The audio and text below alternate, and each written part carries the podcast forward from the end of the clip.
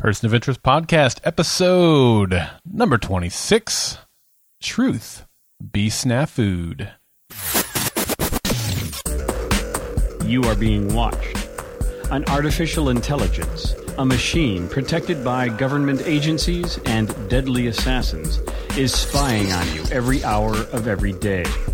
We designed this podcast as a means to share information that will aid in discovering and exploiting anything related to bringing down those who will use the machine to harm and exploit others. If you're listening to this podcast, your number has come up and you're part of our team.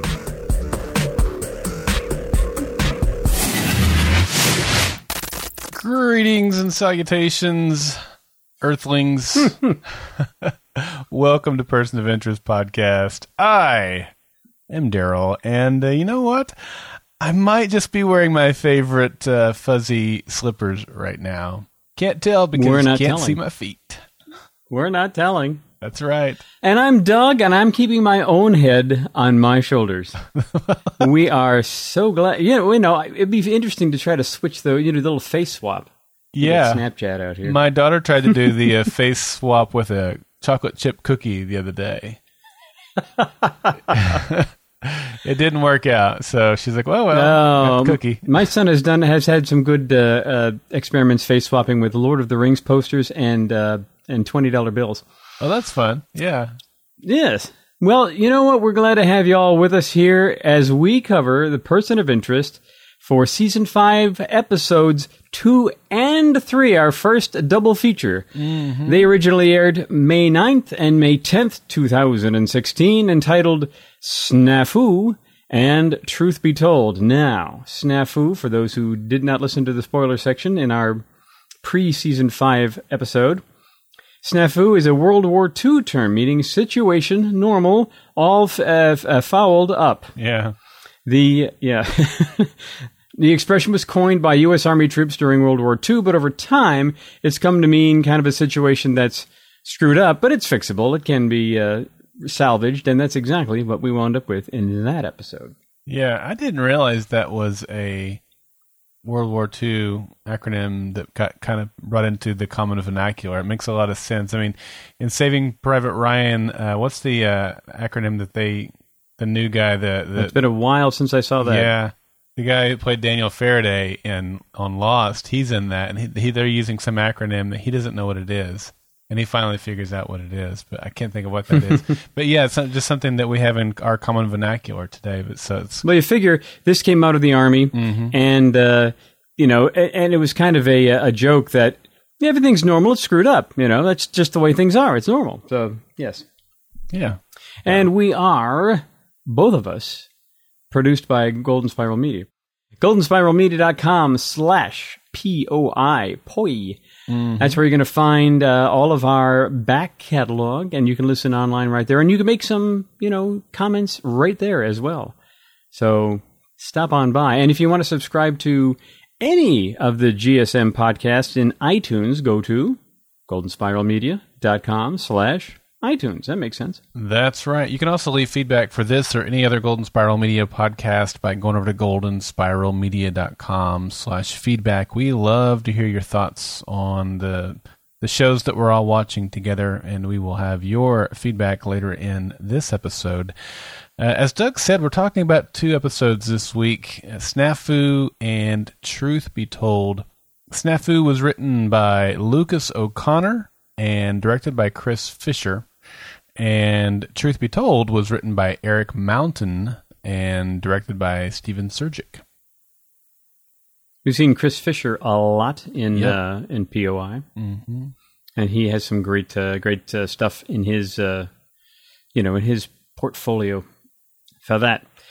Okay, two episodes. So let's look at two sets of ratings here.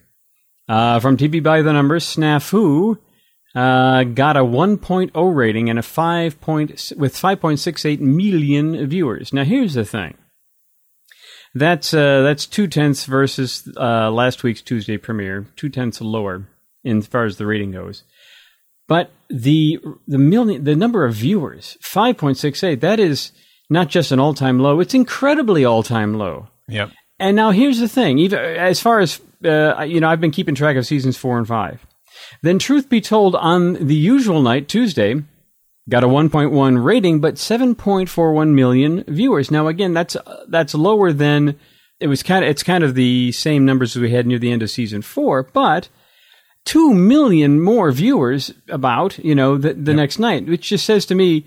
CBS just screwed up. People are not set to they don't they don't have their their schedule set so that they watch Person of Interest on Monday and Tuesday. Those of us who podcast about it, of course, do, but you know, you, that's two million viewers difference. Wow.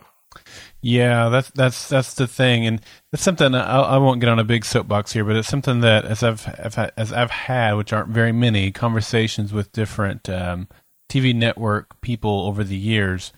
You know, I wish they would embrace podcasts more, or even mention them in some way because people who listen to our podcasts are more engaged with the show. Now you could you could argue backwards and say, well, they're listening to your podcast because they're already engaged, but it works both ways. I mean, sure they are looking for the podcast because they love the show, but for those who are mm-hmm. listening and engaged with podcasts, they are more engaged with the show. They're more apt to watch and be aware of what's going on. And so it's in the network's best interest if they'll do some sort of cross promotion with a podcast so that because engagement's critical, you know. And this is an example where for those who are just watching it each week, um, if they don't have their DVR or set to record every new episode, um, you know, they're they they missed out, and that's a huge deal. Two two million people is a massive number of people, especially when you consider it out of seven point four the, the next week. That's what percentage is that? Um, math, I don't know. Oh golly, yeah, to, to carry the three I don't know. It's yeah. like a third, not even, not quite, not but quite. yeah, yeah, uh, between a quarter and a third. So, a quarter and a third, yeah, yeah. So it's it's a big number, and it's unfortunate. They're burning the episodes off. The network doesn't care, obviously, so nothing we can do about it, and certainly doesn't work, do anything to. There's no benefit in griping about it, but it's a shame. We hate it because we love the show, just like you do that are listening. So it's a bummer. I wonder, you know, in two weeks we're going to get three episodes in a week. What's going to happen then? I mean, I guess the second night they'll be like, oh no, the the second night they're going to tune in at the normal time, and it's they'll, they'll still have missed the, the preceding episode. The first episode, the, yeah, yeah, because it's in the last time slot of the night. That's its normal slot. So that week we get three. It's going to come in an hour early, so they're probably they're probably going to miss two episodes that week.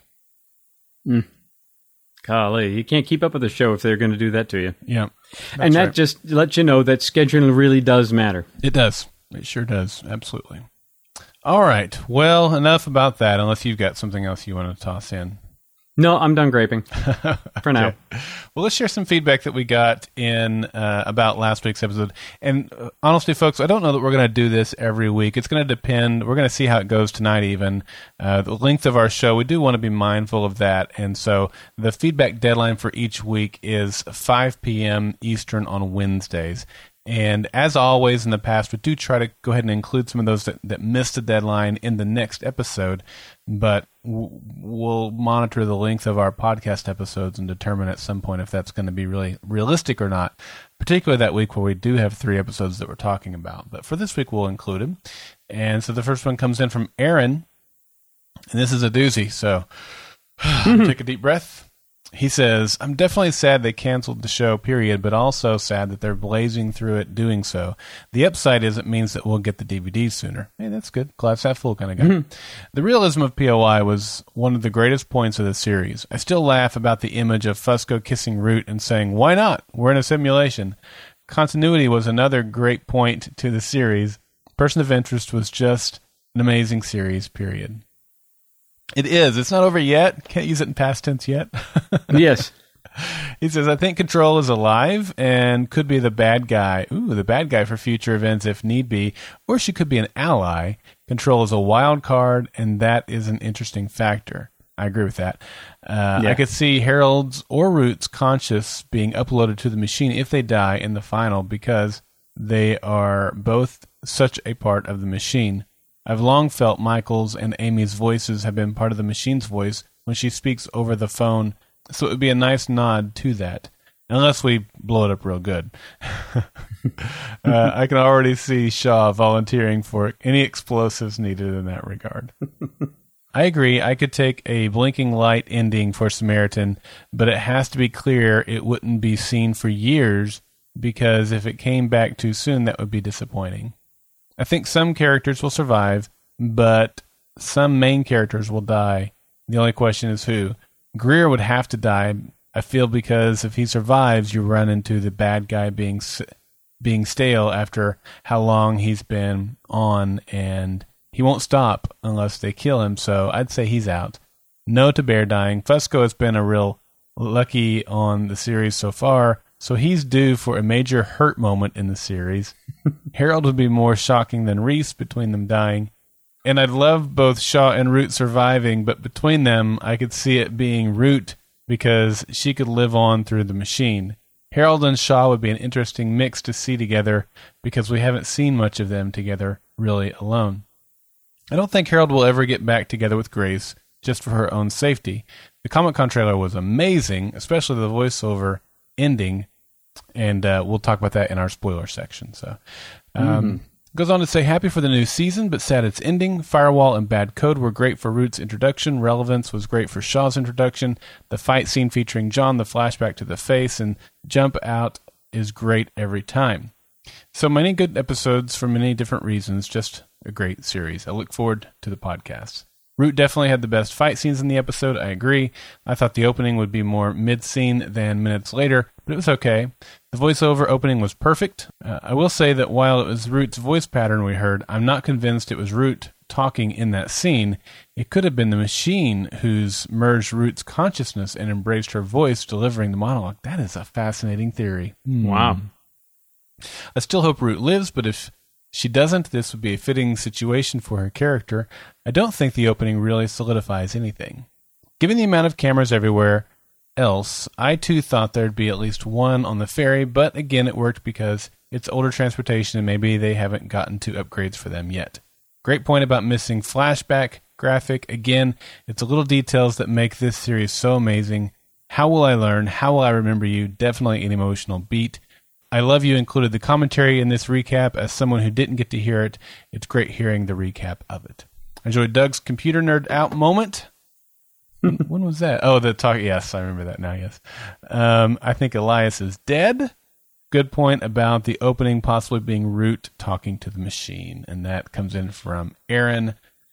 Whew, I need a drink of coffee. Good stuff, yeah. Aaron. Thank you. You know, Aaron, if you've got some predictions as to when, get them in pretty soon, mm-hmm. so we can get you on the uh, Living of the Day contest. Yep, we'll talk about that uh, in full detail later in our uh, podcast. Well, Doc H, or Dutch as we like to call him, uh, had a little a little extra thing here, uh, as in addition to what he uh, said last week. He said the closed captioning, and this speaks to what Aaron was talking about. Uh, uh, who's speaking that monologue?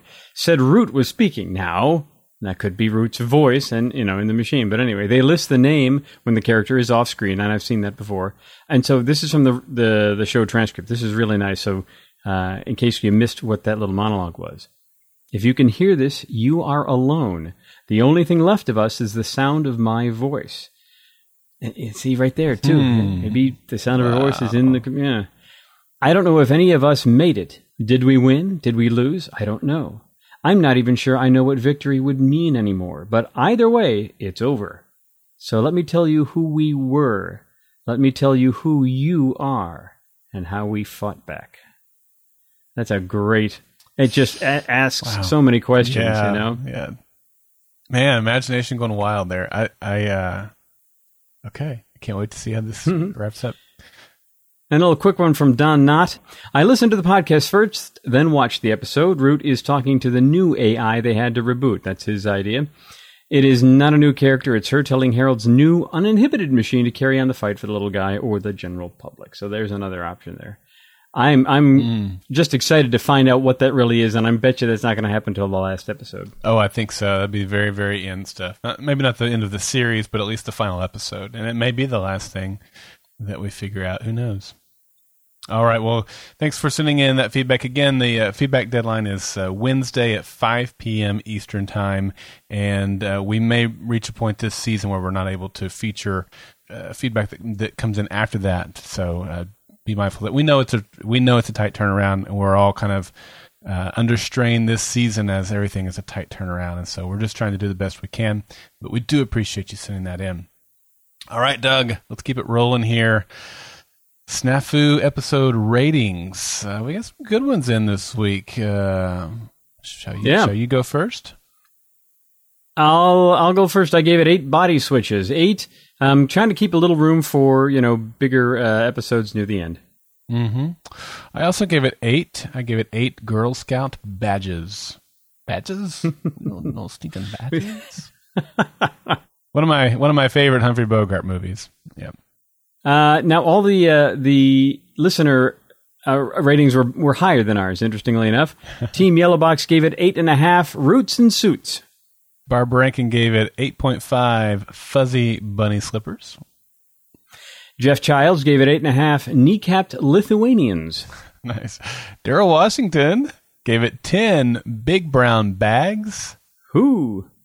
That was his first rating. The first time he gave one, he gave it a 10. Yeah, that's weird because he, he always contributes so much, but the rating is not something he's done before. So nice job. Uh, Zach Chong gave it 10 face swaps. And Henry Galarza gave it 9.5 machines that needed a constant. Very nice. Thank you, Lost. Okay. Um, Andrew Jeeves gave it 8.9, not quite a 9, 8.9 picnics in Central Park. And Andrew B gave it 10 bowling pins. Alrighty, for truth be told, I gave it eight and a half upscale hotels. Again, leaving a little uh, room here, but I really did like it actually a little better than Snafu. Snafu was a great episode, but uh, I think I, I, I enjoyed getting the background on um, on uh, John? Reese on John's uh, CIA time. hmm I actually had a little bit of trouble with the uh, backstory on that, which is part of the reason I rated it down. Seven disconnected steering wheels. Henry Galarza back again. Nine pirate bathroom brawls. Arr. That was great. And Zach Chong gave it nine ghosts doing what needs to be done. That's a great line. hmm Team Yellow Box back again with eight backstories. Andrew Jeeves gave it 6.5 reunions with bouses. Even even lower than yours. hmm And Andrew B rated it an eight line poem. Let's get into our discussion on snafu first. Um, what do you what do you want to start with this?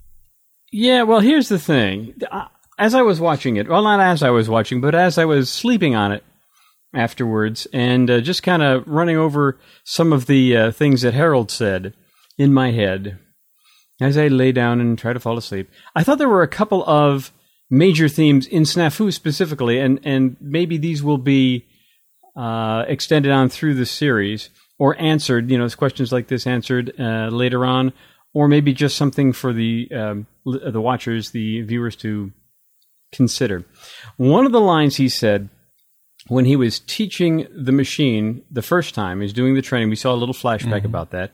He said some things are unforgivable, and he listed off a few crimes like that. By the end of the episode, now he's saying there's some gray areas. You know, it isn't just these are bad and that's it. Sometimes bad things are done in the service of doing good, uh, is the implication here.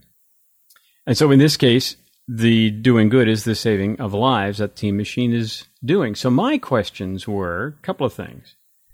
Number one, how how bad can you be in the service of doing good? Where do you draw the line? How do you draw the line?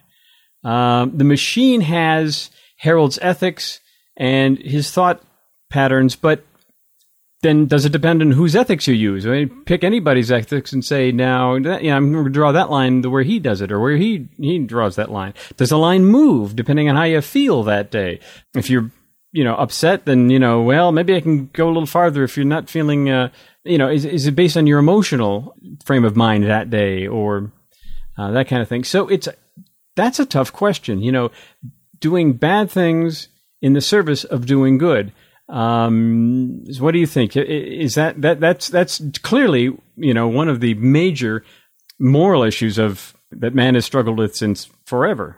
You know, I think it's an interesting question, and and it file, files rank and file right into kind of what this show is all about, where it's these people are having to make decisions. The machine's having to make decisions, and I liked that this episode kind of looked at that with almost with a with a fresh set of eyes. You know, it didn't have context, it didn't have timelines, it didn't, and those two things are so important when you're trying to make these decisions. Is the person the same they are today as they were then, or or what was the context for which you know Root kills that guy? And she does that. She was going to kill the woman, you know, that Harold from China that Harold liked. And what's what's the context? Without the context, you don't know. You just think, oh, Root's a killer.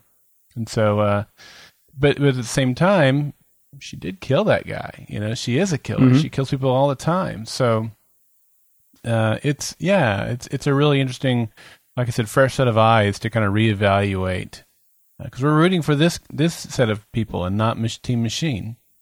Uh, excuse me, Samaritan. And it's like, well, from somebody's perspective, Samaritans might be the good guys. You know, they yeah, crime yeah. rates are down, murders are down, suicides are up, but murders are down. You know, th- things like that, right? So it's mm-hmm. a really interesting uh, dialogue, and uh, it's all a matter of perspective and and what your perspective is versus somebody else's, and and it can be v- pretty morally ambiguous, I think. Yeah. Well, there was another question I had about that that uh, that line, "Some things are unforgivable." What does mm. it mean that something is unforgivable? Uh, what is forgiveness? Because, because the answer to that question kind of dis- determines what is unforgivable. It sounded like what Harold was saying was that these kinds of actions, these kinds of crimes, don't deserve to get have the consequences removed. But I don't think that's necessarily what forgiving means. It doesn't it doesn't mean if you forgive somebody that doesn't mean the consequences are going to be erased. Right. It's more an attitude, my attitude towards you or towards you know, what, what you've done to me or done to somebody else. Right. My attitude towards towards you, it's dropping that uh, that hatred, that um, that grudge, and I think that's more of uh, that's more in line with what I think forgiveness is. It, something, everything is forgivable to a point. I mean, it's very, it may be difficult. I am, I'm not, you know, uh, diminishing that. But uh, when you say something's unforgivable, it sounds to me like what he was saying was that it is, it must have uh, justice. And I agree with that completely. Um, whether uh, the person forgiving may decide to uh, dispense with the consequences. If you consequences, if you stole something from me, I you know, if, if you, if I forgive you, I may just say, give me the money back and that's it. We're not going to, you know, prosecute. So that's, that's a, a de- decision on the person who is doing the forgiving, but I don't think it's necessarily a, a, definite.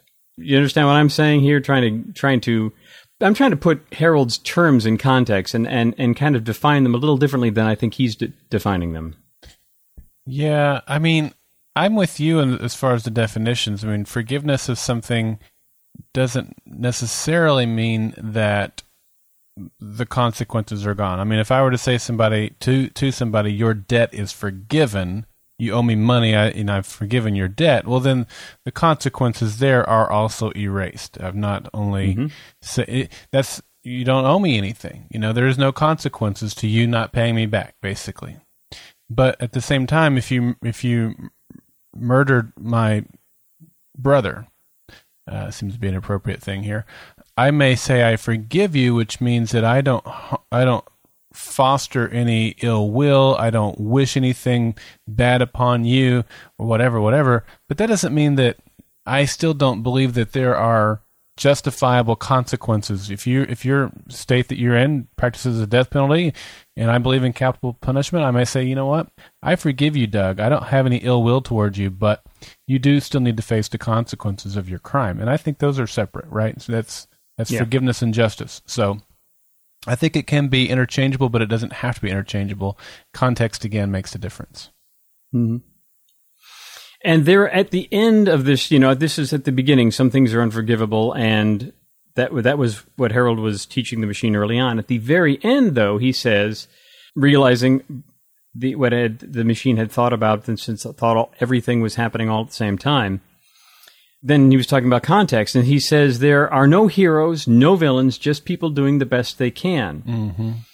I, I agree that. that that nobody's pure good and pure evil. We are all a con- some combination of that. Right. But we're just people doing the best they can. Kind of. I, I was not quite not quite, quite sure about that. Is that true? People doing the best they can. Was Elias doing the best he could? Was Dominic doing the best he could? Uh, I'm not sure about that. Was, was Fusco, when he was a dirty cop, was he doing the best he could? I don't think that's what he's saying. I, I think what he's saying to the machine is in our little inner circle, which is Reese, Root, Finch. That's all there is right now. Well, Fusco. Now, we're doing the best we can. We may make mistakes, and they made some mistakes here. They let the paint guy go, which you know, I don't. That's I mean, he may be a victim here of sorts too. So um, whatever. Mm-hmm. Um, they're they're they're taking the data that they have and they're making the best decisions they can to make the most morally positive outcome as possible. They're trying to be the good guys. I think that's what he's saying. Uh, we're we're doing the best they can with the information that they have. They're going to make mistakes along the way. I don't think he's saying anything about Elias or Dominic or anyone outside of those who have access to the subway, which technically isn't even Fusco. Well, it, I, I, thought he was talking more generally because if that was the case, he could said we're not heroes, we're just doing the best we can. But he talked about there are no heroes and no villains. Those guys aren't villains, is you know um, out there.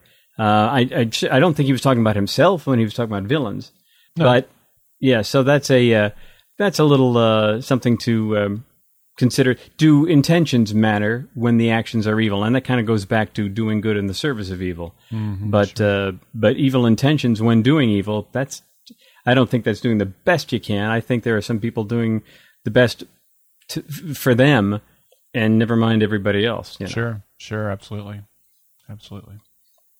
All right, there we go with our philosophy section. Yeah, well, those are some major themes, as you said, that we saw at least through Snafu, and um, but those are the types of things that we love about this show. These are the themes and things that it challenges us with each week. Well, not each week, but most weeks with something like that. And so it's it's fun to always talk about that stuff. And so as we kind of talk about these episodes this week, we'll kind of bring those themes up as as we remember or see fit. So.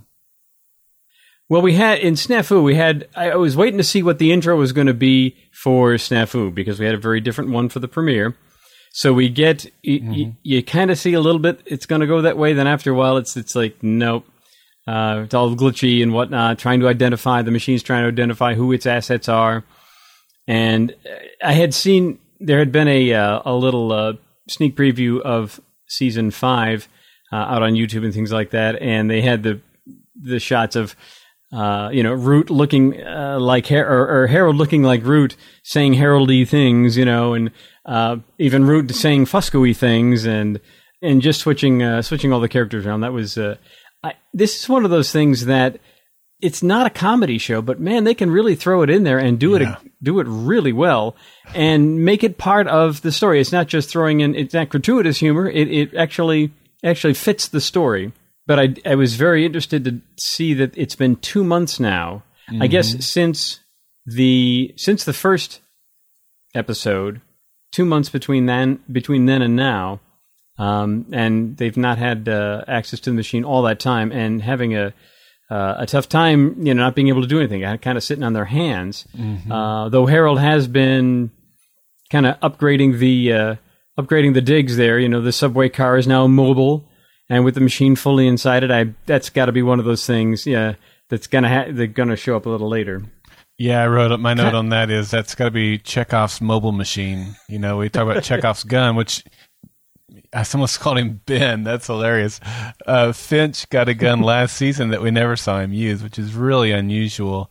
If it comes into yeah. play at this point in, or in this season, it needs to come up at some point so that we're reminded, or the average viewer is reminded of that he has a gun so yeah, they talk about the machine being mobile now. That's got to come up at well, some point. Well, when when he hit the button and the doors closed, mm-hmm. my wife said that's going to happen. You know, so it's Chekhov's op- opening and closing doors. You know, wireless yep. doors. That's right. And I, I, uh, I think you were you were glitching out on me a little bit there. So when you were talking about the intro, I, I wasn't quite sure where you were at. Yeah. Uh, but I do want to mention how much I enjoyed seeing the actors kind of impersonate the other you know, like when Root is impersonating Finch or when she's doing Fusco or any of them. You know, they're all getting their chance to talk like John John Reese, and it was just hilarious. I loved every minute of that. That they had to have had a ton of fun doing that. You know, they read the script going, "Oh my gosh, I can't wait for this one." I know so exactly how I'm going to say that. You know, yeah, yeah, exactly, yeah. Now it was interesting to me though when they do get the machine back up. You know, they did some testing and all that, and finally decided, okay, let's get it back up and all that. Root wants to go straight for Sameen, and Harold is like, nope, we've got to do this in order. We've got to get, we've got to test the machine, and that starts that that we do that by getting numbers, and so we're back on the numbers trail. I don't know, man. I'm kind of with Root on this one. I mean, I appreciate them getting numbers, but it seems like a little bit um, like that shouldn't be their priority right now. There's this thing called Samaritan, and there's this woman called Shaw, and I, I mean, I can appreciate Harold's intentions and and his stick to itiveness in terms of vetting out the machine and testing it properly, but I don't know. I was like, I'm with Root on this one. Well, I liked the idea of him wanting to do things in order because that was the problem. The machine had no order; it was seeing everything all at once. Sure. So it, that was a kind of a, a you know, kind of it, it, kind of fit into that whole narrative. But yeah, I think I, I see Harold trying to use the numbers to kind of get the machine back into its groove and make sure, like you said, it's back up. It knows what it's doing. It's it's debugged, so to speak, before we start uh, mm-hmm. jumping on. And it's good. And you know, actually, I think what what happened was that it proved it proved out uh, Harold's uh, uh concern that if they had gone after trying to find Samaritan, trying to find Shaw, they could have been going down all sorts of uh, all sorts of different uh, dead ends and whatnot, like they did with those thirty numbers. So maybe you know, yeah, yeah, I understand the priority, understand the the Root's uh, motivation there, but I think I think I think Harold actually had a had uh, the right idea to kind of make sure that before we trust this with um, something as important as finding Shaw, we need to make sure that it can still handle the irrelevant stuff. Yeah, and I think that the, they they showed a pretty clear example of that when they said, "Oh, well, let's test it." You know, uh, you know, scan us. We're because we're the good guys. We're buddies. I am your father. I am your father. You know, and and in doing so, it's like, oh well, you've tried to kill me in the past. He's killed sixty three people. She's killed all these people and then it goes into lockdown mode, and it kind of goes back to that thing that you and I have thrown out a million times, which is machine cure hunger. Okay, I will kill five billion people. Hunger problem solved, and that's kind of the the ones and zeros way of thinking, and so it it. And of course, it didn't have context. It didn't have uh, timeline. It was having all those weird issues. But that kind of gave us a pretty clear example of, of just what, how particular. I mean, it's a computer. It can't even though it can think, it, it can't. You have to tell it how to think. And uh, how did you feel when you heard the phone ring? Uh, I, like, I got a little giddy, I think. Because it was like, yeah. Yes. Yeah.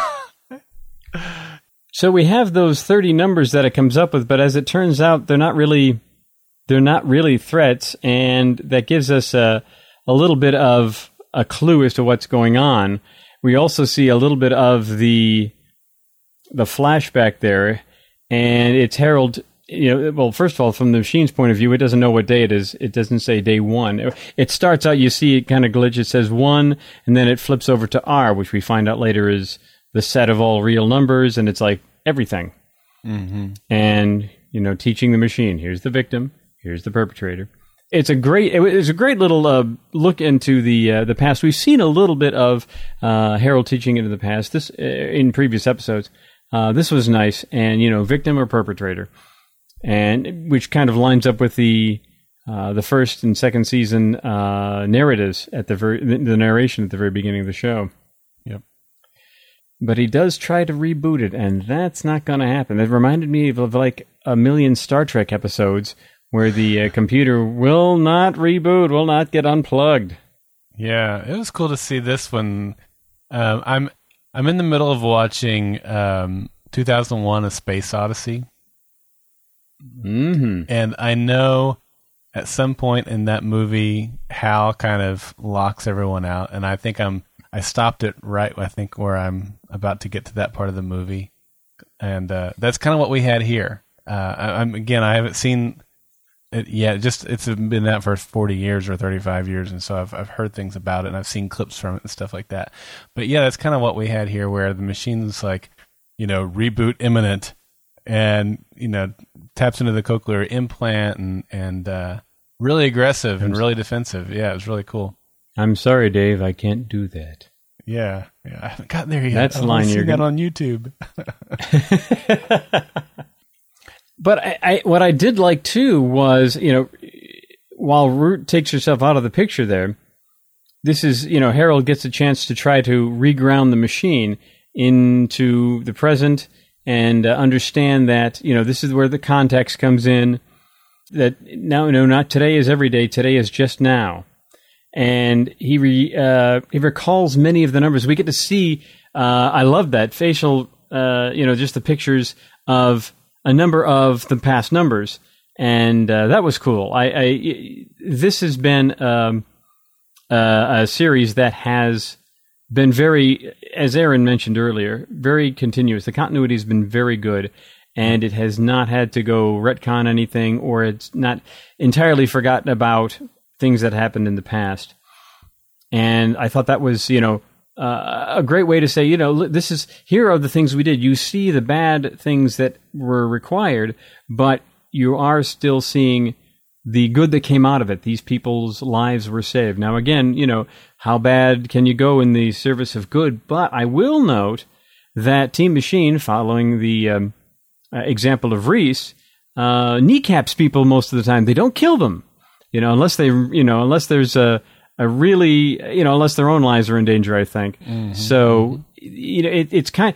If you remember, if you ever watched Terminator Two, and uh, the boy is saying to Arnold Schwarzenegger, you know, you shouldn't kill people, and so he later on you see all these he's shooting things up, shooting people up and whatnot, but but he's not actually hitting them. He's hitting the cars, he's hitting things near them, but no, there's, there's a very low body count in Terminator Two. So I thought uh, it, it's kind of like that. Yeah, yeah. It was uh, it was really cool Uh, when Root went took herself under and kind of said, "Hey Harold, I bet you can hack into it. I trust you with my life." Yada yada yada. I really felt like he was going to go in and and hack into it. He was going to brute force his way into it and then dig into the code and fix the timeline algorithm or whatever it was. Mm-hmm. But he didn't do that, and and I liked this approach instead, where he he reasoned with the machine, he talked to the machine, he taught the machine, and by doing that, I think the machine, you know, um, I I don't know, I don't know what I was going to say with that, but I just think it was nice to see that that was the way to fix the machine was by like you would with a person, you don't just cut up on their brain and try to fix things that way. I mean, not most of the time. You try to teach them and show them and open their mind and help them reason and stuff like that. So, although I did like where he said it's it's uh, it, it, it's basically lost in time or doesn't have you know an anchor or whatever. I thought, oh, we need Desmond here. He's got to have the machine needs a constant. Tell me right back to my lost days. I think I tweeted something close to that or whatever. But uh, yeah. it was fun. You need a constant, brother. Yeah, that's right. that's pretty good. That's pretty good Scottish accent you had there. Well, I've been uh, keeping it, keeping track of him on the 100, another series in CW. So there you are. Yep, yep, that's right. The ending kind of hit me as a, well, like like a sitcom ending. Well, we wrapped everything up and let's go have a picnic. You know, Yeah, kind of, it it kind of, um, it's kind of an understated ending for a series of an episode that it was, right. It was, especially with John and the especially with Root the as the Girl Scout, shirt. Yeah, and Root as the Girl Scout. It was bowling shirt. Yeah, yeah. stuff this polyester down your throat. Can you see him bowling? Like if he if he gets like a 7-10 split, does he just take the gun out and just blow him down? Shoot the. well, that's what you call a split. yeah. Thank you. I don't know. Uh, yeah, that's uh, it was it was an interesting ending for sure. It was a little bit too um, I mean, picnic in the park is a little bit too uh, butterflies and rainbows for for this show, Silly. particularly with the dire situation that they're still in. But I don't think that it was a terrible ending. It, I think it just was weird. I don't. Um, I don't know. It's it's a little bit too, like I said, unicorns and rainbows. Kind of a juxtaposition with what they what they had Yeah. gone before. Then all of a sudden, happy and yeah, like you said, unicorns and rainbows. Yeah. But we do see is- the ex-con. Go ahead. Oh, um, yeah, before that, we saw um, in the middle of the episode, we saw Grace, or at least where Finch thought he was seeing Grace. Now, last week we saw her in a flashback. You know, she's uh, Carrie can always come back and be parts of flashback and not interrupt, you know, the current timeline.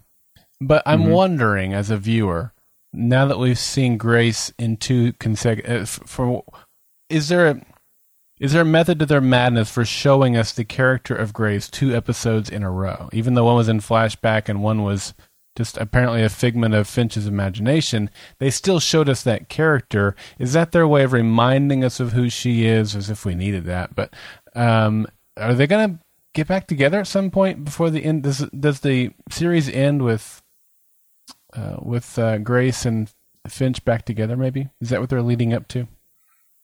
That seems that way. If they're, yeah, like I said, we hadn't, we've only seen her, you know, in individual episodes here and there, or maybe uh, you know two in a row, but but not, you know, very but very spread out. Now all of a sudden, she's um, she's appeared twice now, and I think that I don't know if this means that they all live happily ever after, but that um, that outstanding relationship needs to be dealt with, and whether that means um, they get together or they don't, and there's a clean break there of some point. It could go either way, I think, because you know this is person of interest. Come on, Mm-hmm. Okay. I, yeah, I have the feeling too that it's, it's to set something up later in the season. You- You're right. I think you're right. Whether they walk off in the sunset together is a is an entirely different thing, but at least probably setting up some sort of continuation or as as a res, as much of a resolution as is possible within the construct of whatever this wherever the story goes. But yeah, it seems like they're going to revisit that, and they're leading up to that. All right. and we find we wind up uh, with the painter here. Mm-hmm. as uh, I think we were intended to believe that this was a uh, Samaritan operation that Mona Blackwell was a part of. I think we have some the vibe I got. feedback later on, or maybe it was a discussion on the mm-hmm. Facebook group that said maybe, you know, the machine paid this woman to try to kill Reese. That maybe this is, you know, a, a bluff, you know, on the part of the writers here. This is not Samaritan, but this is actually the machine kind of going down a bad path. I thought that was an mm. intriguing idea, but I still think it's with only 13 episodes. I don't think we have enough time to develop that. Yeah, my my other thought. I mean, because we do see the graphical overlay where it calls him an asset or possible asset or something to that effect, if I remember right. I forgot to make hmm. specific note of that on my second watch, but it, still, that doesn't necessarily mean that what's happening there in that office with Mona Blackwell is Samaritan. She could have him in mind for something else, but because Samaritan that's completely unrelated to Samaritan, but because Samaritan is monitoring every ca- camera feed, Samaritan could be watching it going, "Oh, I could, I've got my eyes on this guy too." So they could be completely unrelated. But I think the in, the initial gut reaction is to is that she's working for Samaritan and she's just brought him in. You know, maybe he's going to be the new um, what was her name? Martine. Martine. Yeah, yeah. So who knows? I guess we'll find out soon enough. Well, I, and I was thinking um, there was an African American man who was uh, part of. He showed up in the uh, the warehouse with all the PS3s and things like that. Mm-hmm. He he showed up a couple of times, and I thought he was going to be the new Martine. Uh, haven't uh, I don't think we saw him in these episodes, but uh, so that so maybe she's uh, going to be maybe Mona is, or maybe the uh, the painter is. I wish I'd taken down his name. I'm sure we'll. So I think we'll need to know it. Well, I'm sure he'll be back, and we'll figure it out then, because we Hmm. definitely haven't seen the last of that guy. All right, let's talk about some of the B and C storylines of this one. Um, the B storyline is really, um, a number that has is is uh, it turns out to be the perpetrator, but the victim is part of Team Machine. That's a little unusual. That's right. You cannot trust women from Tulsa. Trust me. As someone that lives in the Oklahoma City area, uh, a little suburb of Oklahoma City, you can't trust women from Tulsa. and do women from Tulsa have that much of a southern accent? Generally, no. Um, there are people in Oklahoma. The urban areas like Oklahoma City and Tulsa, the accents aren't as thick. The rural areas, more so. My in laws are from a, a fairly sizable town in Texas, and my mother-in-law and my wife have my mother-in-law has a really thick like Paula Deen style accent. My wife's is pretty very noticeable. My my father-in-law not so much. So yeah, it, it kind of comes and goes, but um but no, not really that thick. And I don't know if she was laying it on because she's playing a part here. She's trying to make him, oh you know, yeah yeah or if they were just trying to follow the stereotype that all of us in Oklahoma have these thick country accents. I don't know, but it could be. I was waiting for her to say she was from, you know, rural Georgia. exactly. yeah. But she's a special forces too. Definitely a, or it seemed that way to Reese. So definitely a, uh, you know, someone to take, be able to take him out if somebody's going to. It's got to be somebody with his particular set of skills as well. That's right, and it couldn't be Liam Neeson. Um, uh, so you know, my only beef with this was, and I know it was replacing the the normal where they're going out trying to help someone because it came it became apparent pretty early on that she was after him, and it seemed like their gun battle went on and on. Now we go back to the A storyline. Then we're back, and they're guns blazing, ducking, and it's like no cops ever show up. No, it's like he's calling Fusco at one point. And Fusco's phone just rings and rings because he's you know trying to save the guy from the mob boss, you know, Boris Karloff, and and that's when we get the Fuskinator voicemail, which was hilarious. And it's like Reese is like, I guess I'm on my own, and I was thinking, you're in New York City. I mean, how long do you think this gun battle is going to last? It's already lasted a long time. I guess maybe you do. Hey, Fusco, could you could you swing down here? I need your help. I mean, I don't know. I just thought it was drawn out incredibly unrealistically long, especially with no cops or anybody else showing up. And I guess it was well, just yeah. to Would fill somebody in that those spots of the episode where they would normally be investigating or doing other things. would some of those business owners call nine one one for crying out loud? I know. Like it was. I don't know. It was a minor thing, but it was definitely something that bugged me. Yeah, I can see that. I, I, that it, they they they do a good job in Person of Interest with, you know, keeping realism there. That eh, not so much. Now, what happened to her exactly? I mean, we we didn't kill her, did we? I can't. I'm trying to remember what happened. They got away. You know, They got away. Finch was like, "Run!" and he did. He ran away, and that was which I thought would be kind of. The machine says, "Sorry, I can't call her off. Paid in full." Well, then call her off. She got her money. Just say, "Yeah, keep the money. Forget the guy." I don't know. That didn't make sense to me. Paid in. Paid. Well, and the other thing too is is is she know where he, she knows where he works. I mean, it would be very easy to just go back and Yeah. try it again. I don't know. It was. It was a weak storyline.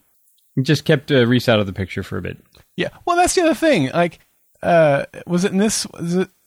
Was it in this episode or the next one? At some point, yeah, it was in this one. Finch calls Reese saying, "Hey, the machine's turned against us. We need your help." I don't know what was Reese, or yeah, what was Reese? Was he was just gonna like bully the uh, the door open? I don't know. I wasn't sure what he expected Reese to be able to do in that situation. Give it that look. yeah. Hmm. I'm gonna whisper at it until it opens up. that was more Batman than Reese, but what are you gonna do?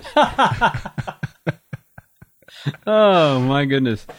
Jim Caviezel as the Dark Knight. That's what we Hey, need. next. He could. He could. He's probably a little old now for for uh, the Bruce Wayne. Um, he could definitely pull it off. Mhm. Anyway, um, and we mentioned the Boris Karloff scene. He was following that guy. Um, I don't know if there's there's not a whole lot there except we got the uh, the Boris Karloff laugh out loud moment. We got the Fuskinator laugh out loud moment. I don't know if you have anything Well- else you want to mention there. W- with uh, Fusco, with all these names, he he's kind of the Sawyer of Lost. Um, with all the nicknames here, Yeah. glasses and whatever. Now he's got Boris Karloff. Thank you. Yeah, that's All a right. great point. we're we're making all these connections with Lost. We'll bring that one into. That's right. Hey, you can't have a good uh, uh, bad robot production show without bringing up Lost frequently. A little cross pollination there. Yes, indeed. All right. Well, let's talk about Truth Be Told. This was the uh, Tuesday night episode of Person of Intro. Another really interesting intro. This time it is Greer and Finch back and forth giving the intro, which I loved. It was just really cool. I loved it too, and I think I, I would like to see that kind of.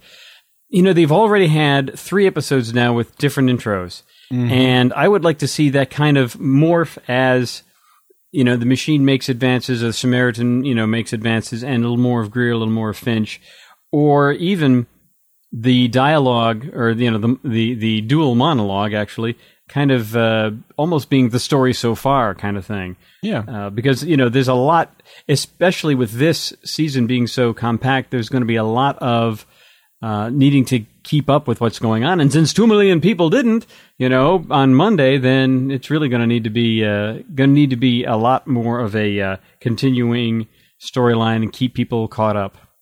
Yeah, yeah, that's true. One of the things I love about this ep- this show is its ability to take very serious issues, give us some really colorful characters that aren't just flat. Uh, there's depth to them. Give us lots of action, smart, cohesive, consistent storylines, and then you have the comedy layer. We just talked about you know Boris Karloff and uh, in the last episode. This episode had quite a bit of humor in it too, and they they do that to kind of give so it's not just tense and overwhelming all the time, and it just shows well written stuff. But this one starts out with some comedy in the um, when Iris and her parents show up at the at the uh, pirate themed restaurant. Because it's just like so out of their element. It's just hilarious. Just them walking in because they're all dressed nice and looking good, and the parents are like, what the heck is this? I don't know. And then it just got funnier as the scenes went on, and it was just it was great juxtaposition. I, I think. Well, having Reese choose that, or maybe and maybe Iris chose it, but just having Reese there at all is like another fish out of water thing for him. Uh, last season, I believe, we uh, they, they went up to uh, a small town in New York. He and uh, Root, and it was like a real fish out of water moment. I think this was another one. Now you noticed something about this um, episode that they you know they go back and forth now we're seeing a little more of the machine now it's grounded in time a little more of the machine's point of view looking back looking forward and you notice that the timeline doesn't go to 2016 Yeah, now that the machine, like last week, the episode one, the machine was wasn't giving us those flashbacks because it wasn't on board yet. So we talked about how it was all memories. Well, now that the machine is back on board and has its timeline restored, when we're getting these flashbacks, we're getting those dates with it too. And so it's now it's telling us when it's back in the present time, like it always does. Except it's saying 2015, which just shows that the people in the visual effects department and those that they answer to, those that run the show, had no idea that this was going to be prolonged until 2016. Otherwise, they would have had that visual effect say 2016, and it just like "Urgh." it's like a little, I don't know, little burn my. what saddle. could have been Yeah, well this starts out with uh, as far as the person of interest goes uh, we actually have a, a decent number we've got alex duncan working at a consulting firm and he seems to be uh, it could be a perpetrator I, again this is typical of what poi does it doesn't you don't necessarily know whether this guy is a good guy or a bad guy and it you know he's he's preoccupied he's uh, he works for a, a I, th- I think it's a the consulting firm, but I think it's a defense consulting uh, company. And he's breaking into safes and he's photographing documents. And so, is this you know a spy for the who knows, or is this you know what else could it be? Well, we we get a we get a reasonable explanation about that, and I like that with um, uh, we, you know you don't it isn't so stereotypical. It isn't it's just a trope. Okay, now here's the here's the good guy, here's the bad guy. Watch them beat each other up. This is a very you know um, fluid uh, situation. We don't know what his motivations are, and as the uh, show progresses, we get to see what the what what his motivation is, and it is not at all. Um, uh, not at all evil, not at all subversive. He's Right. he's there to Mm-hmm. uh, just get some information. Yeah, just trying to figure out what happened to his brother. I will say, as as a, a guy who has uh, been on the on the fringe edge of of seeing in some safes installed when I was in my retail world, you know, when we we built new stores, we had safes installed, and they were always put in locations that were not visible from another door or from the, to the public.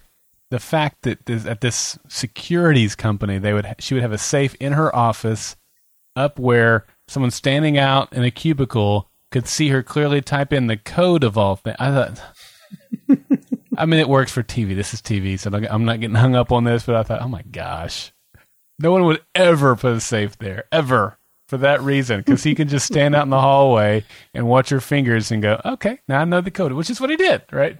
Just so put a sign anyway. next to it. This is the safe. Thank you. Yeah, I don't know. It was pretty terrible, but not a big deal. One one uh, term that they keep using, they they they mentioned this a little bit because they wanted to get some more information on Alex Duncan, who was this uh, person of interest, but they didn't know they did, couldn't get any more information out of the machine. So, uh, and I think it was uh, Root who was asking, "Hey, machine 2.0 is open, quote unquote." but not all that forthcoming with you know the facts. You know, just a number like it was before. It didn't. All they could do is it could call, give you a number, and be done with it. But now they have the machine uh, right there with them, and it's open versus closed. What does that mean? Did you get a an impression on what they were talking about? Open being more talkative, open being more accessible to uh, the internet and having access to data. I wasn't sure exactly what they were getting at there. Yeah, I'm not exactly sure either, um, because I would think that it would have something to do with some of the restrictions that Harold put on it, but um, That could be But- it. Yeah. but I don't know how. I don't off the top of my head, and and and I have to go back and you know kind of really study all the different things that we've been able to piece together about all the various restrictions that he put on it, and and he definitely is very interested in putting some of those restrictions back on. He talked about that, but that was what I took was that uh, maybe they're able to see more data because the restrictions aren't really in place. So it's more of a raw feed like they're getting from Samaritan, uh, or that Samaritan is providing. Hmm. Okay. All righty. We shall see what that. Uh, I, I have a feeling this is going to be a, a, a continuing uh, uh, undertone. You know, the Mhm. machine. Why isn't it being a little more, like I said, forthcoming with uh, with the facts of the case rather than just saying him, deal with it. So the CIA picks up our uh, person of interest and takes him off, and Reese is not happy because he knows what goes on there, man. Yeah. This is a part, you know, I rated it a seven, and this is a large reason why. Uh, I loved, I even posted in our Facebook group last night we were watching it. Have they ever done this before where Reese has had to like back away because his cover could be blown because someone who thought he was dead, you know, is now involved? I loved that idea. But uh had had I just didn't. I felt like it was too much of a stretch um, because we got two plot lines, two- really important plot points were carried along the same path with the backstory, and they had to do mm-hmm. with the CIA boss. So they made the CIA boss fit nicely into the POI of the week. Although I think it's a huge stretch that it was also John who pulled the trigger and killed his brother. I thought I don't know. I just felt like, what are the odds? I mean, the- I mean, it could happen where the guy who killed your brother could be now trying to save you in this weird world that we live in. But it, I mean, it just seemed really far fetched to me that that when it came to that point where it was revealed that John is the guy that killed his brother, um, and this brother really was crooked. But the, the other thing, and we'll get to this in our in, in later on, but with with the Iris storyline, when John makes his decision on Iris, well, that was all based on a conversation that the CIA director had had with him, and so that CIA director character, like I said, carried forth two major plot points, or, or, or yeah, plot points of this episode, and that was it was too much for me. It was too neat and tidy, too coincidental, too. Uh, uh I don't know. So that I d- downgraded the episode for that. I just felt like that was really unreasonable. That all of that would just be so convenient. You know, just nah, didn't like it. Well, in their defense, I think that they've done something like this before a few times, where a case that Fusco was working on happened to coincide with the number that Team Machine was working out. Now, this is different because, um, you know, going down two paths and, and, and ultimately meeting, you know, it, it's kind of like what's going on here. But, um, but yeah, it's it's Reese on both sides of that issue, uh, both the dealing with the number and the, like I said, like like the, the case that Fusco might be going after. But uh, in this case, it's what the CIA is going after, and so I think there's there's it's similar to kind of those uh, those previous episodes where we do get a bit of a it's a you know it's a lucky thing or is it a coincidental thing? They've done it before. I'll just say that. Yeah, no, and you're right. And Lost was notorious for this, but that was kind of one of the cool things with Lost, and so that was the point. yeah, so maybe I'm being too critical, but for me, um, I felt like, especially the Iris thing, was a little shoehorned into this other storyline. Maybe had it just been with what it was without the Iris part of it too, I would probably have been better with it. But anyway, um, okay, yeah, you make a fair point for sure. I have a question about how in the world Reese snuck into a CIA interrogation. Now I know he was former CIA, but really, these guys, you know, keeping an eye on the doors for crying out loud. And and not yeah. only that, but once he gets in, you know, he Beale gets the drop on him from behind. That has never happened. You know, John is like he's Superman I'm, or Batman, but Superman in this case, he just does not get. Nobody gets the jump on him, and and so two things: he gets the jump on them, and they get the jump on him, and both of them are a little.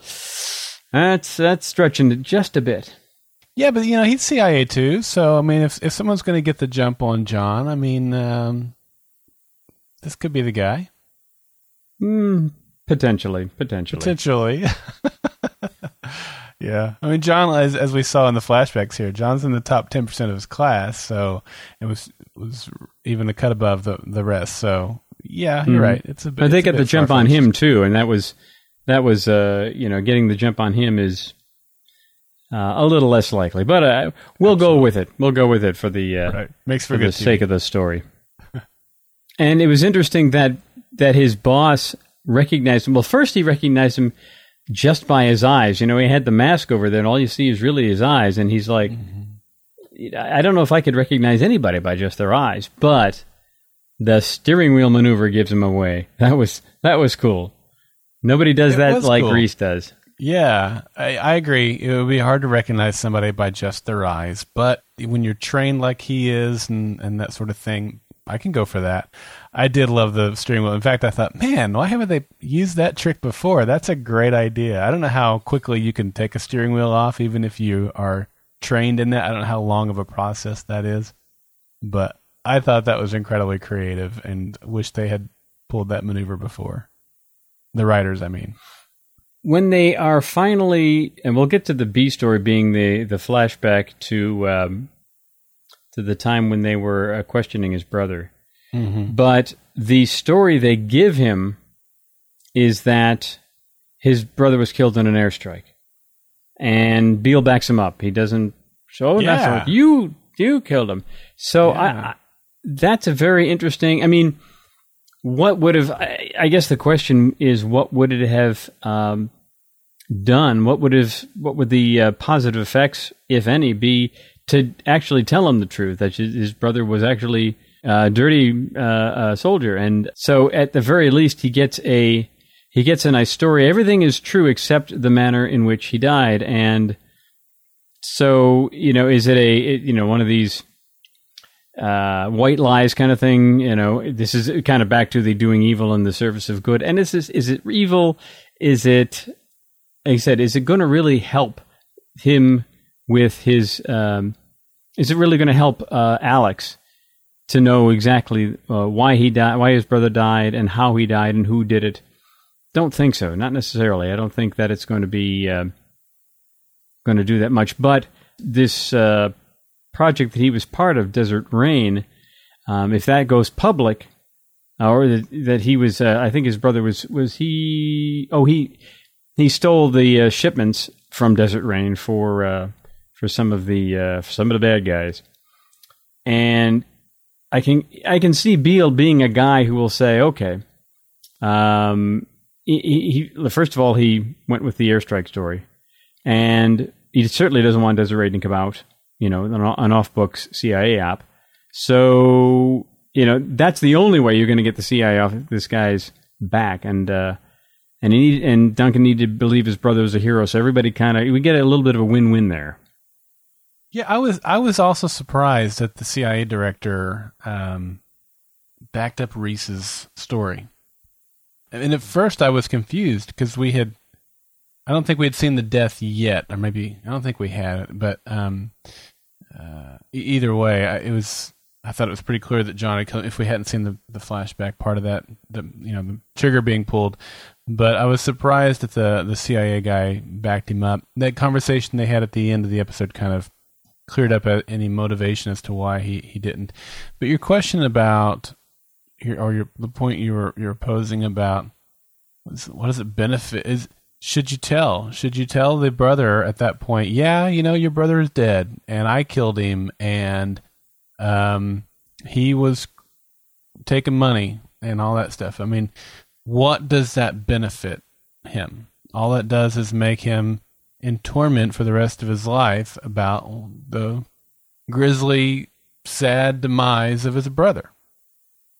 Or you can lie to him and say, Your brother died a hero serving his country, and he can go off and have a, a, a better life because he's not mentally, he's in a better place. And that is a really interesting um, scenario and I hope it kind of plays into the deeper storylines that we're going to have of this season. I think it, it certainly could, where one of the machines is deceiving everybody else, making them, you know, doing a big hand wave, or I don't know, some in some way, someone is is being. Let's. I mean, this would be cool and yet infuriating and yet awesome at the end of the season if Team Machine lives, or at least a good portion of them do, and they think that they've won, but it was really just a giant hand wave where, where you know, whomever says, what they don't know won't hurt them, you know? And it's like, we know the ah. truth. And I mean, that would be like, ah, you know, but it would be kind of cool too. I don't know if I would be satisfied until we get there, but I, I think, I, I like to think it would be cool if this, this thought process. I mean, let's carry that forth to its to its logical end or to its ultimate. What would be a huge ramification of doing that type of a thing? You know, it seems okay to it's a little white lie here, but what if you apply that same logic in a grander scale with with where the stakes are higher? So I don't know. Maybe I'm just trying to make it be more than it ever will, but I do at least like to kind of explore that out and think about what might be if they if they come back to that in a different context. No, I like that. If they if they brought that around, that would be really cool. Yeah. Yeah. And uh, Iris is still in the dark mostly, yep. which is a good thing. Yeah. And Harold notices that or mentions that, but um, she does mention to him that she knows he's got something of a side job. Not sure what it is, but uh, but Reese mentions it's you know today at least, it is his past catching up to him. And she says, like a good counselor would, your past isn't anything you control, your future is. But the job is the future right now. He's fighting for the future. So it doesn't let him have a normal life. And I liked um, I liked her question, well, when will the job be done? And that, I guess, is going to be the ultimate question of the season. When is the job done? And Iris breaks up with him and he turns around and the numbers just keep coming. And that was a great ending, I thought, to this uh, to this episode where it's it almost seems you know fatalistic that he's doomed to do this forever. Push a rock up the hill and it rolls back down again, kind of thing. Fatalistic, I think, is the perfect description of that, and I think that that's what I read into this is that my prediction of the Reese dying is going to come true. You know, my my hope for him not dying was that so that he could ride off into the sunset with Iris, and there certainly is still hope for that. I mean, he could he could have a change of heart or or whatever. There there are any number of ways where that could still happen. What I think is happening is when the writers figured out that they were getting this abbreviated final season, they said, "Well, we're not going to get to explore this relationship in the way that we wanted. We need to end it, but we need to do it gracefully." And I think they said we can't do it right away. Let's wait three episodes, and and I think that they did as good of a job with that as they could. I could be completely off base. Maybe this was their intention all along, but I think that, but more so than that, I think it points to John being John.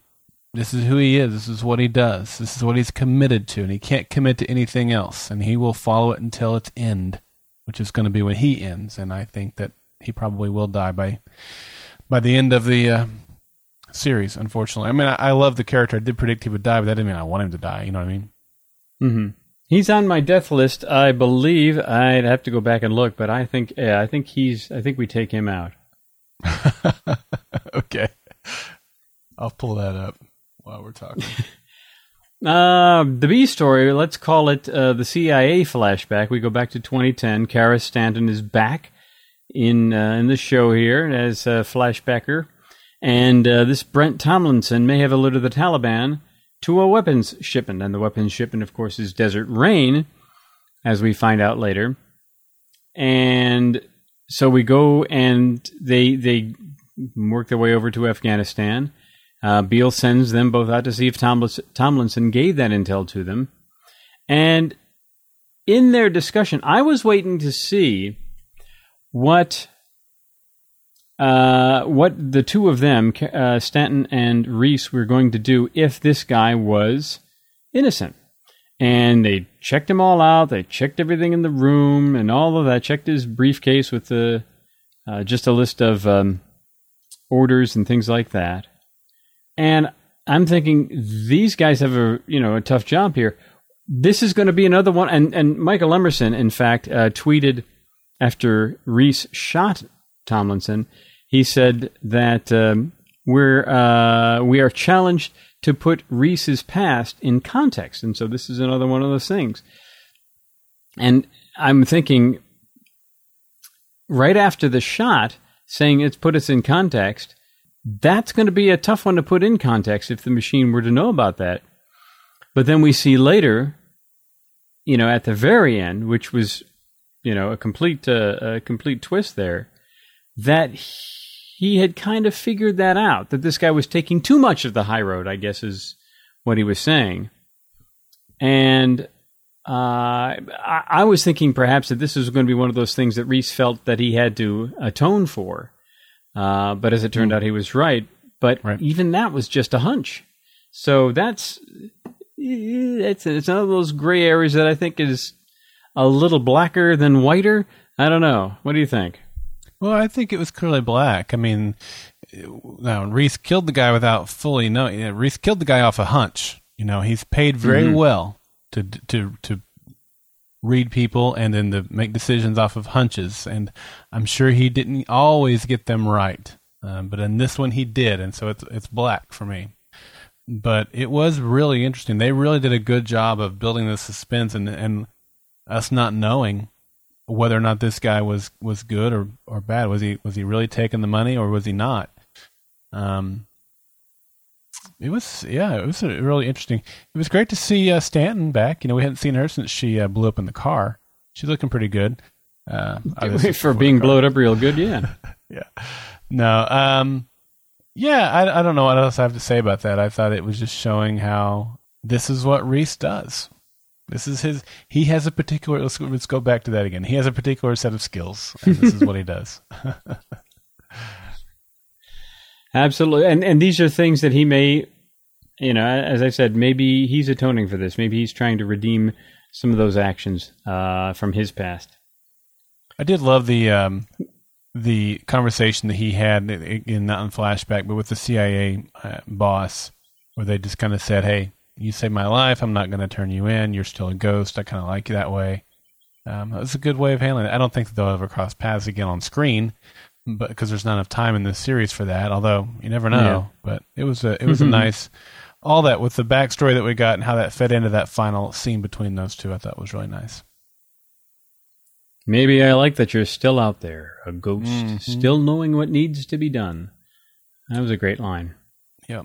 And basically, he is. He's the man in the suit. He's a ghost. That's right. He is. Yeah. All right. Let's talk about Root as the. Um, she wasn't UPS. Well, APS apps, which I thought was funny. Apps. I don't know. I just thought it was. Oh, was it? Oh, okay. Because she, she's a computer guru and shuffling and, and packages are being shuffled back and forth from different electronic companies. Something they've seen before is that there's all this malware uh, that Samaritan seems to be loading up, and so they apparently find that this is what's what's going on here. Finch, you know, gets on the truck after uh, Root uh, kind of knocks out the dude and does it again. I guess it's for his own good, but um, but Samaritan can't find the truck, and so they got a limited time. And uh, Harold copies off the um, copies off the malware, the malware, mm-hmm. which apparently s- sends everything uh, on the whatever device to Samaritan. Plus, it has some advanced functions. He's not sure exactly what they are. Yeah, we saw again the difference between Harold's approach to thing and Root's approach to th- to things. You know, he was he was content with just kind of examining it and but not activating it and just kind of looking through the code, which is a good idea. But she's like, no, we got to do more than that. We have to be aggressive. We have to be on the offensive. And she figured out a way to, to pull the computer off off the network, off the Wi-Fi, off the power supply, which was really important given last season, um, the ability for a machine to travel through power um, outlets and lines so that they can actually run the code and find out more about it. So I tell you, it's really interesting to see these two like a almost like a check and balance. Um, they're they're on two. They're they're striving for the same end zone, but they are using a different playbook of sorts. And one is being more aggressive than the other. And I, I don't know if they're going to have any type of ramification of one being too conservative or one being too uh, aggressive. Gung-ho. Yeah, but it, I do like that, that we're seeing them take two different approaches to tr- really try to achieve the same ends, but not really fully supporting the decisions that the either that the other one is making. And the machine um, gave them not just the number for Alex, but also some other big number that uh, Root finally um, decodes some way. Uh, don't know if it was like a you know, just the the numerical letters, uh, the, the, the, numerical representation of the letters like you would do in a computer. But uh, but right. it's a poem about change, about metamorphosis, and so the question is: Is this something the machine is going to be doing? Is it talking about Root and Finch specifically, or Team Machine in general, or maybe all of humanity? Maybe there's some change that this battle of the titans between the machine and Samaritan is going to change humanity. That could that could go any of those ways. I think. Yep, I think so too. I, I mean, if I had to pick, I would. I would say Metamorphosis would apply most to what the machine's going to go through this season. My second pick would be Harold slash Root equally. Um, and then my third pick would be Humanity. But I think all of those options, you mentioned the whole team too. I think all those are options that are on the table. All right, we shall see what happens with that bit of code a little later. Indeed, that'll be fun. So that was that was the story. Now, truth be told, was the title of this. Now, snafu, I think, was pretty clear to see. Yeah, snafu. There was a big snafu in the machine. Uh, truth be told, I'm tying that in back to Reese's decision not to tell the truth to the brother, um, which would be truth not be told. So, um, what um, what obvious thing am I missing, or is it just that's it, and it was just kind of a play on that? I don't know. What what did you think? I think it may be a play. I mean, Tomlinson wasn't telling the truth either. the only truth that came out was the fact that Reese was still alive, Mm-hmm. and and the truth, the partial truth that Tomlinson, you know, died in Afghanistan uh, at the hand of Reese. But again, it didn't get told, so I'm not sure. I think it was just yeah, a play on that, that uh, kind of an, an irony about uh, the truth not necessarily being told. Mm-hmm. It is the it is the truth as f- so far as you know it to be. Mm-hmm. Well, you have some surveillance in the news. Do you want to lay on us this week? I do. I am uh, just going to touch on it lightly because we are already pretty uh, pretty lengthy here. But uh, this is a uh, news item from Bloomberg News Service. The headline was "The crime you have not yet committed." It says hmm. computers are getting pretty good at predicting the future. In many cases, they do it better than people. That's why Amazon uses them to figure out what you're likely to buy, how Netflix knows what you're likely to watch, the way meteorologists come up with an accurate 10 day forecast. But now, a team of scientists have demonstrated a computer that can outperform human judges in predicting who will commit a violent crime. Does that sound familiar? Uh, in a paper does. published, and I don't know exactly. Oh, last month. So this would have been February because this was an- a March uh, item. In a paper published in February, they describe how they built a system, a machine, sorry, that started with people already arrested for domestic violence, then figured out which of them would be most likely to commit the same crime again. Uh, critics are warning that the new technology has been rushed into use without enough public discussion. It's being used in uh, some places like Fresno, California, uh, in in limited uh, you know limited uh, uh, areas. One question is precisely how the software works. It's a manufacturer's trade secret, so they don't uh, really you, you really can't. It's not an open system, shall we say? Uh, another question is whether there's a sign, whether there's scientific evidence that such technology will work as advertised.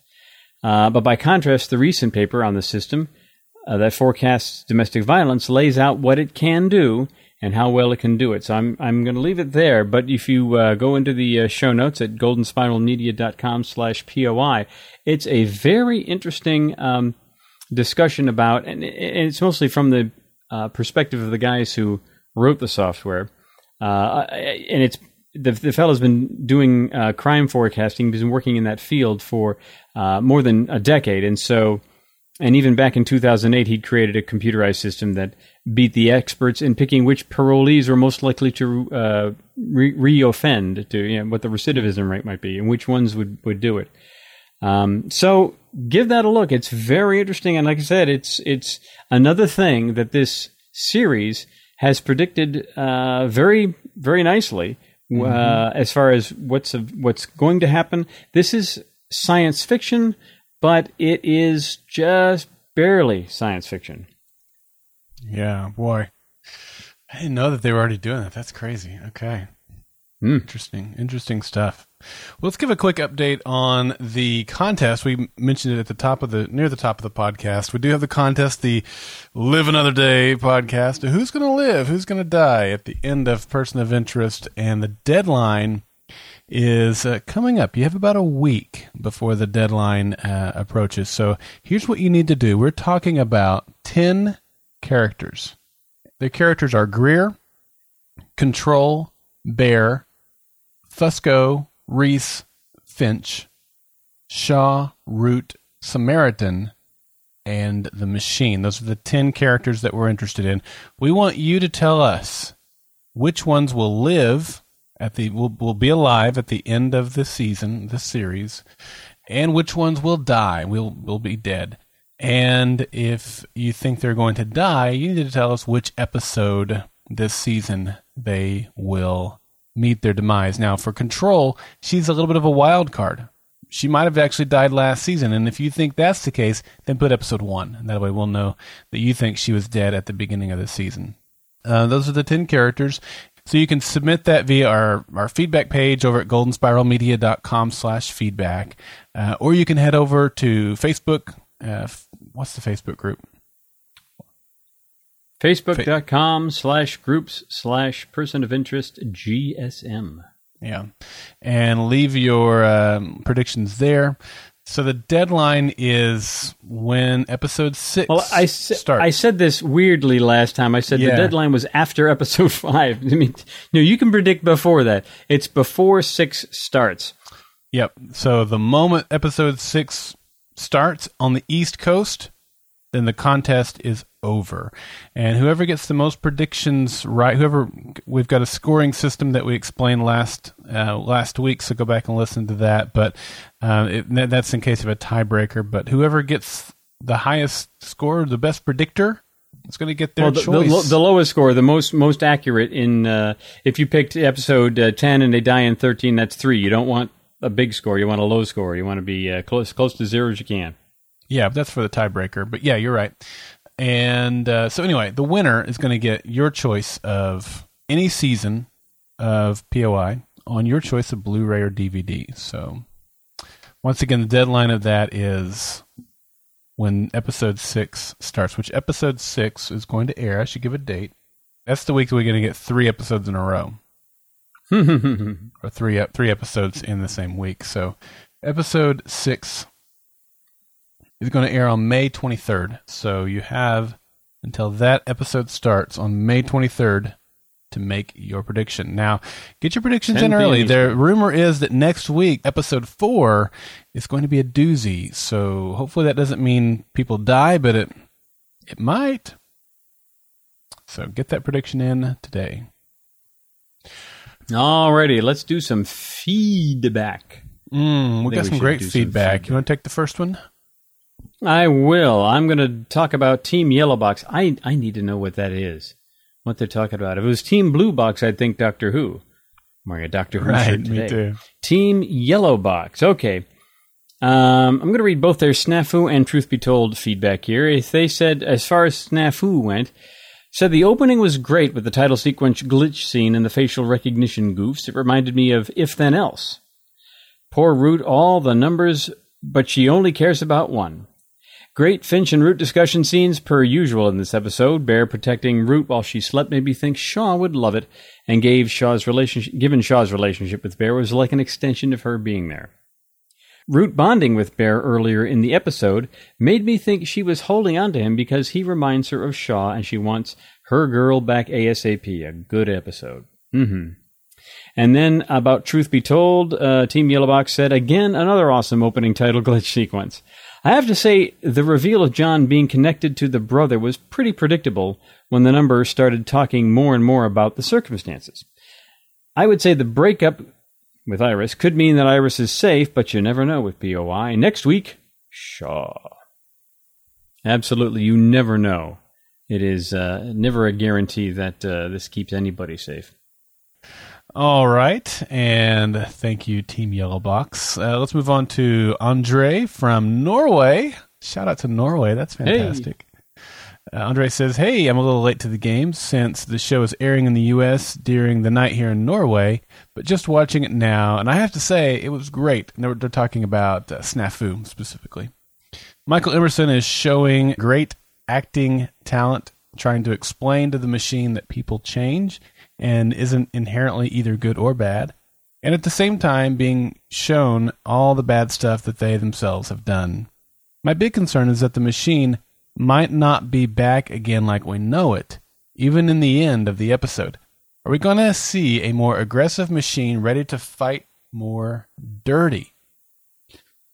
I don't know if it's going to be dirty, but I do think it's going to be more aggressive, and I think this is part of that kind of the uh, root versus um, storyline versus in the in the sense that they're not against each other, but in the sense that they have different philosophies of how they are uh, should should be going about it, and maybe that's part of the metamorphosis that's going to transpire. I, I agree. This is I love the dichotomy between Finch and Shaw. I'm sorry, Finch and Root, and uh, we might see a dichotomy within the machine itself. Yeah, for sure. Okay, Doc H. He said this Unlike Lost in its final season, POI is actually answering more questions than it is raising. A rare and awesome anomaly in this space time continuum, indeed. Monday night's episode told us, via Finch, that Reese was more in need of redemption than anyone on the rest of the team machine. And here we had on Tuesday night an entire story dedicated to Reese rectifying past actions.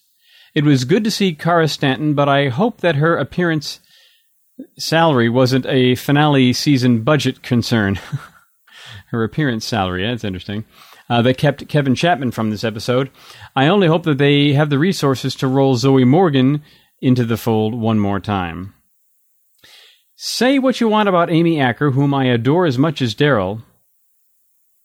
Do you adore her as much as you adore Daryl? I'm, I'm, I'm, okay. I wasn't sure. Everyone adores me, but I think uh, Dotch and I both adore Amy Acker. Absolutely. Say what you want. want about, okay, let's try that again. Say what you want about Amy Acker, but I sure do love a gal that can rock a ponytail slash baseball cap combo which she did. Sweet. Plus, she's making the most of what little life Root has left as a focal character. She be dead soon, saving Shaw, but not a death watch. Prediction by Dwatch. Uh, You know, Doc, you have not entered your uh, your suggestions here, your thoughts about uh, who lives and who dies. You got to do that. Mm-hmm. Anyway. Yep. The writing to this point has been stellar, and I have to put Monday night's snafu in my top five all time so far. Oh, wow. Tuesday's episode, that's saying something, yeah. Yeah, it is. Tuesday's episode will probably land in my top 20 when all is said and done. Finally, my overall impression to this point is that the last season of POI feels a lot like a high stakes poker game where the cast, crew, and creators have just announced all in and we viewers are getting dealt the last few cards. The writers and actors aren't holding a thing back, and it sure feels like they have a winning hand, not a bluff hand. Winner, winner, POI dinner. When we all win when it's over. Cheers, Dotch. And he signs it Dotch, D A W T H. Formerly Doc H, before the machine corrupted my file and lumped me into Greer's vile menagerie. Oh, man. oh, awesome feedback as always, Dotch. All right. This comes in from Andrew Jeeves. He says, and this is regarding both episodes Hi, Daryl, and then Doug. uh, we'll play that game again this oh, week. man. It never gets old. Um, these two episodes were interesting. I found Snafu interesting, even though I did not catch it live. All the past references to numbers saved, and the machine's attempts to defend itself, even to the point of hiring a hit woman after John. The acting was superb in that episode, and we got little more information on John when the machine went locating John in the streets of New York for its surveillance test. It stated his POB was Washington State. His father's name is Connor, deceased. His mother's name is Margaret, deceased. See, I told you he could play Bruce Wayne. Both his parents are dead. that was me interjecting. um, his sister's name is Sophie, deceased, and that he was directly responsible for the deaths and disappearances of 62 people. Snafu was good. Now let's move on to Truth Be Told. I also didn't watch it live as I was out watching Avengers 2.5, aka Captain America Civil War, which I admit was not as interesting as Blue Screen of Death and Snafu, but okay, wait a minute. Is was Captain America not as interesting as Blue Screen of Death or Snafu? No, he's talking about. I think he's talking about Truth Be Told. Yeah. Yeah. Uh, but entertaining to a certain degree. However, it was interesting to see a bit more of Reese's CIA past, though I would like to see more of his life back home in Washington State. Anyways, can't wait for more. Keep on rocking in the free world. Andrew Jeeves. All right, rocking. We have two Andrews that often write in, and we have Andrew B now. And this is what he said about Snafu. He said, right off the bat, I love how we see the new title sequence for the first time, and it's immediately subverted. It's also great in full. There's been a very retrospective feel to the season so far, appropriate since we're nearing the end. And I really like how it's used in this episode with so many snippets from earlier in the series. This is easily one of the show's most colorful episodes. The tone is all over the place, in a good way, which reflects the machine's perspective. At times, there's even a mixed tone. The machine's playing back Finch's earlier lesson about good and bad is both sad and a little chilling, the machine refuting Finch's present entreaty with his own words. In general, communication via text lends itself well to such ambiguity. It's impressive that the episode manages so many lighthearted moments in a very serious, grander scheme, and that the characters seem almost like everyday people at the end. Yeah, it's the old picnic in the uh, in the park there. Yeah. Mm-hmm. Finch's and Root's longing for Grace and Shaw, respectively, is a nice touch, and the respective musical themes are used nicely. These are poignant moments for them, as well as a show of the power in an open system and the inclination of people to use it an open system. There it is. That again, I, I get. I'm I'm thinking that's it's just uh, more access to data potentially, something like that. Yeah. So Andrew B continues uh, talking about Truth Be Told. The strengths of this episode don't really jump out at me, but it has plenty of food for thought nonetheless. Structurally, it's similar to several episodes from season four. Narratively and thematically, it reaches even further back, and I love how the series feels so connected. How different episodes, for example, this one and Snafu, connect things in different ways. It continues the theme of truth and what a person is led to believe. A la Cyrus Wells in Root Path, Simon Lee in Prophets, and even Finch and Claire in Q&A. And Andrew, I've got to say, your memory of all these past episodes is uh, impressive. He continues, in its own right, I think the episode is actually a tale of two poems the piece by Dickinson and Stopping by Woods on a Snowy Evening by Robert Frost called to mind my line from one of the agents questioning Alex Duncan. I think Reese essentially sees himself as the speaker in the latter. This is the two paths uh, uh, diverted in the woods, and I took the one less traveled by. Yeah.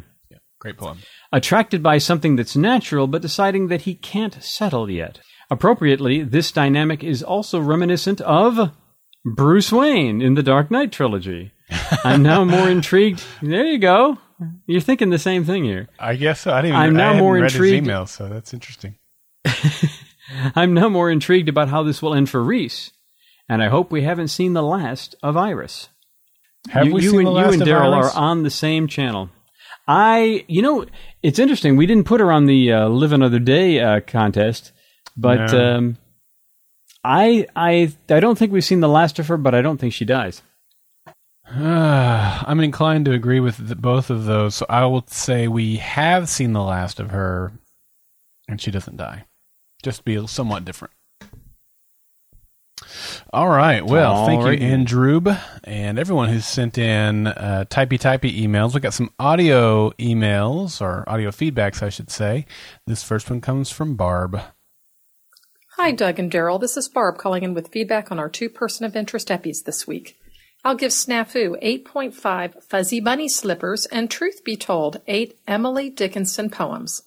With Snafu, it was funny to see the machine confusing our team's faces and watch the actors portray their fellow characters. But the machine wasn't the only one with a bug. Harold kept believing he was seeing Grace, clearly still in angst about how he initially killed the machine each day and now trying to reprogram it. And the machine began spitting out numbers like mad, many irrelevant, Loved the actor, killing it on stage.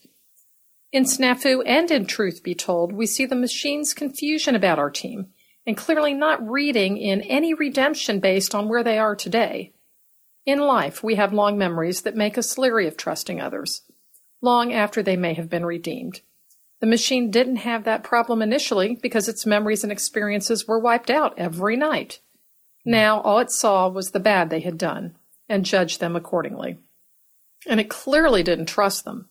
It was sad to watch Finch and Root look forlornly at the machine, knowing that it didn't trust them.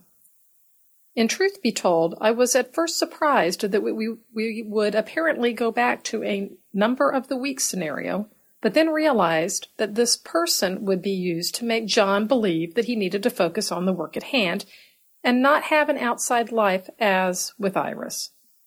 It may also give Team Machine a new powerful ally that could come back before the end of the season John's old CIA boss, Terrence Beal. If many of our team are dead at the end of the series, there will need to be other people in positions of power to help right the world again. I also think this is a ploy by the writers to make us think that John will die. He is on my He Lives list, and he is staying there. Meanwhile, Root and Harold are again discussing what the machine should look like as they rebuild her. Root is correct on one front. They will need to take risks if they are going to defeat Samaritan. They need a few Hail Marys to secure the win. I also liked the opening this week where the intro flipped back and forth between the machine and Samaritan. I thought that perhaps this was a sign of the machine reboot, that it had been infected by Samaritan in some way, especially when we learned that Root was using the Samaritan malware. But I think it may signal the fight to come between the two, each attempting to wrest control from the other. What was interesting was the Emily Dickinson poem that our machine gave the team, basically telling them that they need to allow her to transform and change from cocoon to butterfly.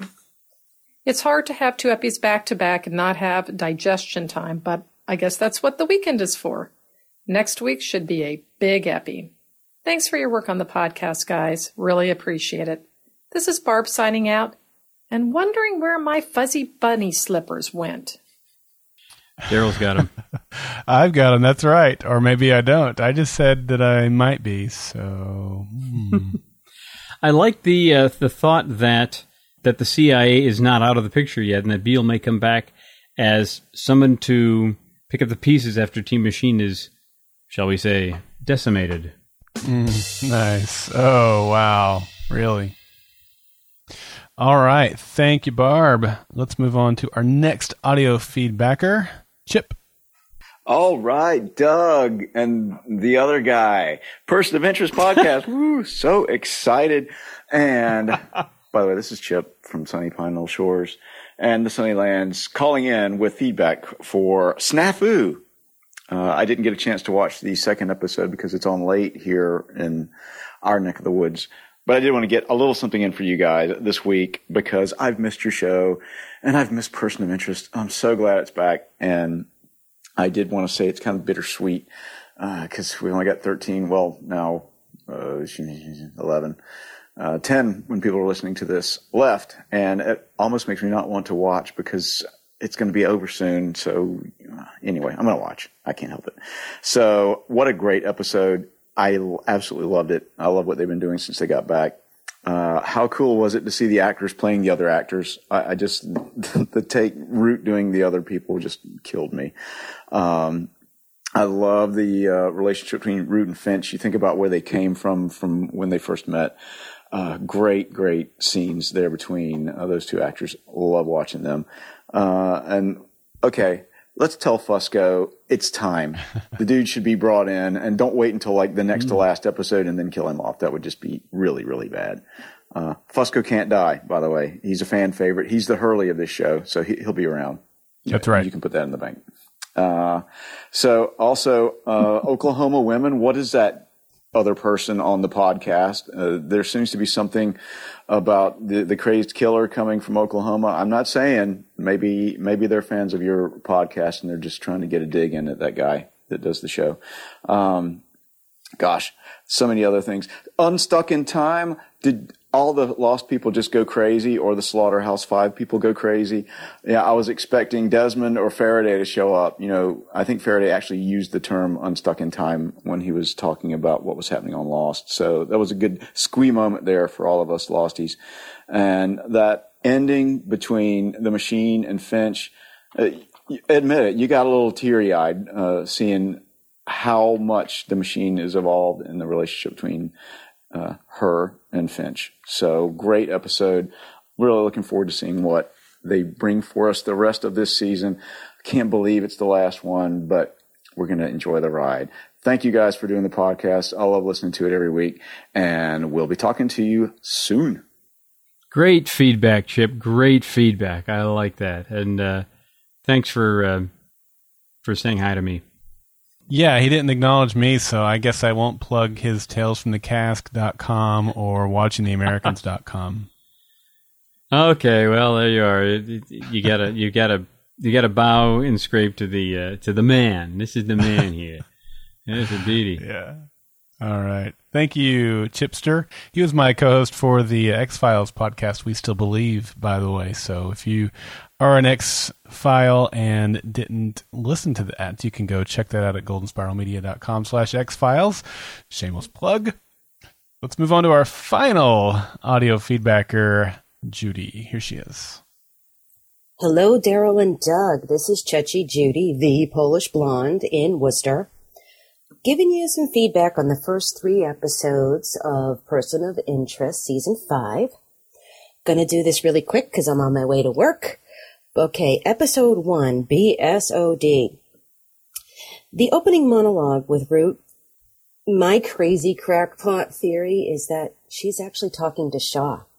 I got that impression from, you know, the first time watching it through. Um, did, uh, I picked up the, the use of the past tense were, kind of indicating to me that they won. I don't know, but that's my indi- indication of that.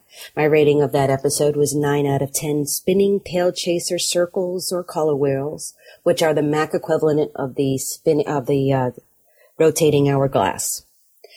So, uh, episode 2, Snafu. I gave this 8.5 out of 10. Pallets prepped and ready to steal. And great episode. Nothing really to nitpick on that one. I thought it was very good, straight through overall. Episode 3, Tru- Truth Be Told. This one I didn't like so much. It had a couple of problems with me, so I gave it 7 out of 10. Crazy aggressive, but cute coworkers that bonk you over the head. I did not like the fact that John just immediately went from catching that guy who was stealing secrets to protecting him from the CIA. Granted, he's got some experience in what, you know, because of his past, but that was just too much of a quick flip for me. And it's just this plot line was just a little bit too out there for me to believe. I don't know. That one was really, uh, that was eh, close to jumping the shark. So that was, uh, my, uh, impressions of Truth Be Told.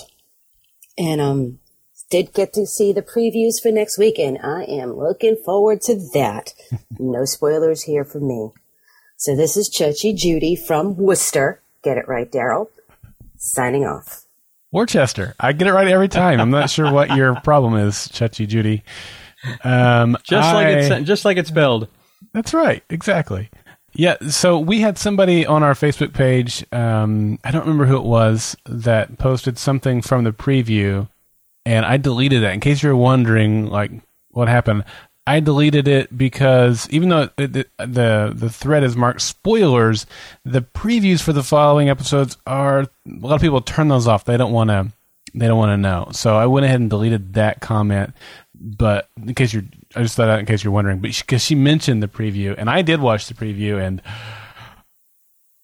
I can't wait for next Yeah. week. You're psyched, huh? Yeah, this is gonna be good. yeah. We'll have a little little spoilery section about what's coming up a little later, very mm-hmm. soon, actually. Yeah, very soon. Let's just remind all of you listening what our feedback information is. Let me again thank everyone who sent in feedback for these episodes. We truly love hearing your thoughts and opinions. You can send in your thoughts and opinions by calling 304 837 2278. That's the Golden Spiral Media voice feedback line. You can head over to goldenspiralmedia.com slash feedback. We take typey typey text. We take audio files that are uploaded via that page. Uh, and the SpeakPipe widget is there too, so you can just record right into that. Super easy.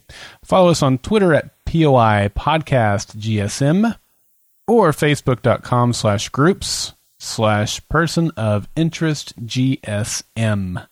And we'd love to have you interact with us. We love interacting with you.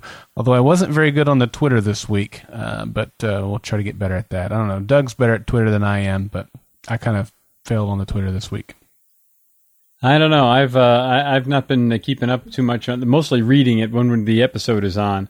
Uh, Yeah. A few retweets in here and there, but uh, wow, try, trying to keep up with what's going on in the episode is is one thing, you know, and tweeting Yeah. about it. Yikes!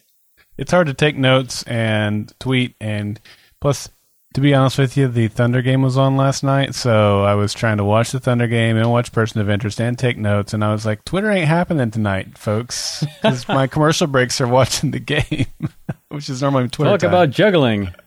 yeah. All right. Well, let's uh, let's talk about next week and beyond. So this is a little spoilery. If if you don't like any spoilers, they're all minor spoilers, but just as your spoiler warning. So uh, next week we have two episodes. Doug, what's the first one? First one is six thousand seven hundred and forty-one. That's the title. And the CBS text for it says Shaw escapes her captors, but the team is unsure of her mental state when she begins to act paranoid and reckless on Person of Interest Monday, May 16th at 10 o'clock. Now, this is something that Aaron said at the very beginning. He had a line that was kind of spoilery, and I put it here. He said, Episode 4 is Shaw's Return, as we've just heard. The title is How Long She's Been Missing. I guess it's 6,741 hours. That's my guess. It's certainly not days, but it's, maybe it's hours. Um, because it has been at least two months since uh, the uh, since the first between the first episode and the second of this season. One episode near the end, mm-hmm. he said, is uh, "It's a Wonderful Life" themed, that sort of thing. So that'll be very interesting. So that's a little spoilery. But for six thousand seven hundred and forty-one, we have all our usual heroes. But Greer is back, of course, since you know Shaw's involved. So uh, keep uh, that. That's and and this is the th- this is the episode that the showrunner said was a killer episode. I, I mean, well, okay, not, let's not put it that way. It's a big episode. It's a it's a bang. You know, look out. It's going to be interesting. So, uh, written by Lucas O'Connor and Denise Thé. Now, Denise Thé. Okay, so that means that someone might die because it seems that whenever somebody uh, whenever she writes the episode, uh, somebody dies. I think she was rewrote the Carter episode when, when the Carter died. Uh, there's been another situation, so I am I'm worried. I'm a little worried. You may want to get your uh, your live another day predictions in before that episode, and not wait until later. And it's directed by Chris Fisher. Yeah, I had the same thought when I saw that it was a Denise Thé episode. I thought, oh man, somebody's going to die. we'll see. we don't know for sure. And it was that comment about uh, Shaw returning. Uh, she was in the preview. That's what I removed from our Facebook uh, thread. So should be exciting ah, yes, for sure. Yes, yes. All right, and the next episode. Now, again, this the the six thousand seven hundred and forty one episode that's airing on Monday night, and then on Tuesday night, ShotSeeker. Reese protects an NYPD analyst whose investigation into a software glitch has drawn the attention of Samaritan. Also, Reese and Fusco are threatened by an ally of Elias's. That's interesting. Who mm. is looking to avenge his friend's death on Person of Interest Tuesday, May 17th at 10, 11 Eastern. To, from, from 10 to 11 Eastern, I should say, on CBS, of course. So. And we're definitely getting Elias back as a, a guest uh, star, recurring cast. Enrico Colantoni is back. And that'll be so. That, I, that's got to be flashbacks, I guess. This gotta is, be, I guess yeah. going to establish how this uh, friend is you know connect is connected to Elias, but Elias is dead. It seems that that is absolutely true according to the writers. Yep. And, and so we've got uh, Enrico Colantoni, and don't as as Elias, and don't forget we've got Daniel Morgan Shelley as amped up cop. So there you are. Can't wait for that. I love I love Elias. Elias is, in case you don't remember, that first episode with him in season one is what hooked me into this show. And because of that, I've always been endeared to him as a character. And so I can't wait to see him again and um, on next Tuesday. All right. Not well, Doug, wait. that's it. Two two episodes in a little about two hours. After we we trim this down a little bit, it'll be right around just shy of two hours. So that's that's not too bad, I think. Well, well, given what we have uh, had to had to cover, I'm just worried about what's going to happen. You know, two weeks from now, we got three episodes. It'd be three hours. Oh we'll man, yeah, it's going to take people well, longer to listen to the uh, podcast than it is. You know, by the time it's done, the next season, the next episodes are on. Man, that's right. That's right. Well, we're so glad you tuned in this week, and we we love having you along as uh, we go through this final season of Person of Interest. So, thank you so much for joining us. And Doug, it's always a pleasure podcasting with you, my friend. It's a blast, Daryl. We have a great time. You ought to come and watch us do this. Daryl posts the link to the Blab web app here, uh, and you can watch us uh, make fools of ourselves and uh, have a good time doing it. So yes, don't forget, you know, every uh, Wednesday night, seven o'clock. 7 o'clock Eastern, that's for sure. All right. Well, again, thanks for joining us. And until next time, I'm Daryl. And you know what, Doug? I'm going to go see if any of my bags and cases and suitcases and anything has a false bottom that might just be hiding some money. and you might get shot at for it. Hmm. and I'm Doug saying that if your number comes up, we hope there's a man in a suit, possibly with a woman's head, watching over you.